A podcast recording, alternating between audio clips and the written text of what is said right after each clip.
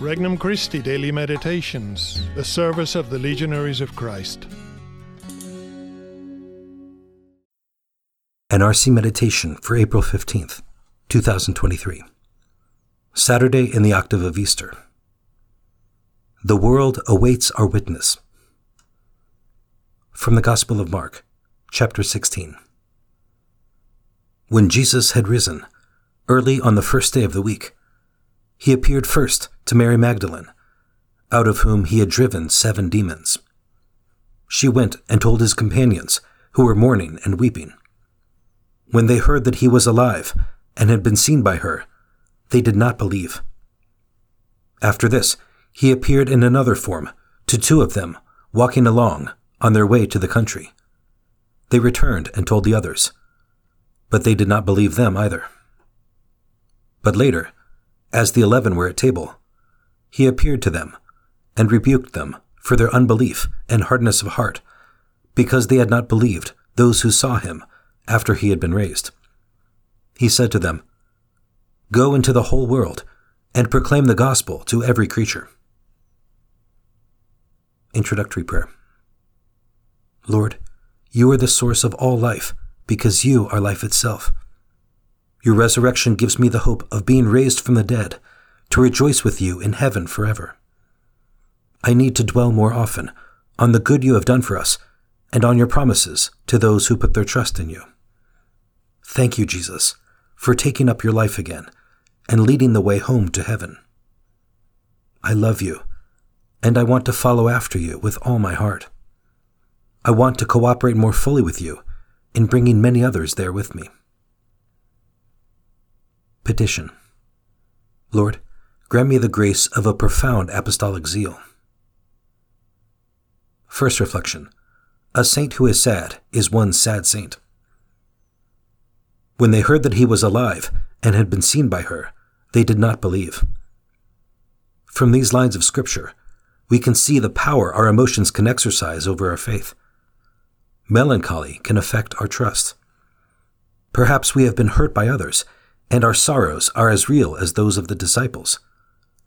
But let us not get accustomed to our tears. Rather, with the courage and help of our Lord, let us put aside past resentments and pain. After all, if His love is enough to convert our hearts, what grounds do we have to think that it is not powerful enough to convert the hearts and lives of those who hurt us? Humanity will not be converted by the distressed we should be willing to give the world a joyful witness to the resurrection. For the source of our joy is in the Lord, not in the hands of our adversaries. Second reflection rebuked for unbelief and hardness of heart. We may be a bit scandalized at our Lord's apparent lack of understanding and sympathy towards his disciples who were mourning his tragic loss. Sometimes, though, a good shaking up is required to slough off a melancholy spirit, and to switch us from an inordinate self love and self pity to a concern for others. In moments when we begin to despair and feel suffocated by our sufferings, St. Paul reminds us to have hope.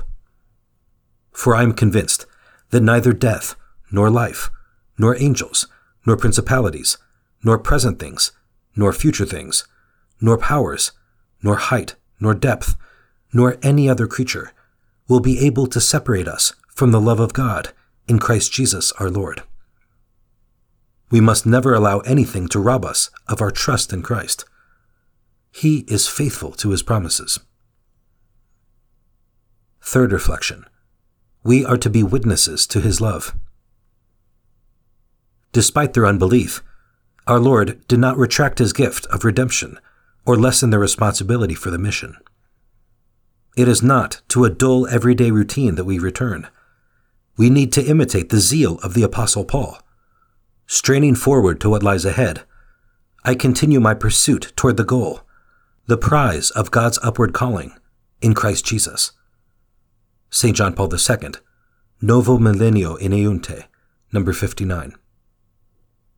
Our encounter of faith with the risen Lord cannot be kept solely for the private sphere of our life.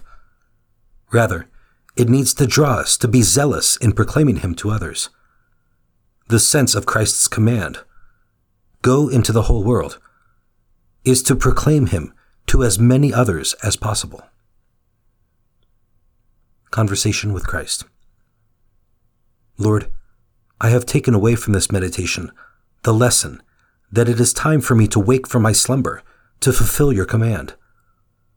I must go into the whole world and proclaim the gospel to every creature. Help me to realize that my past sinfulness and disbelief do not excuse me from this mission. Resolution The next time I find a person struggling or in turmoil, I will offer to pray with them, or at least for them if they decline.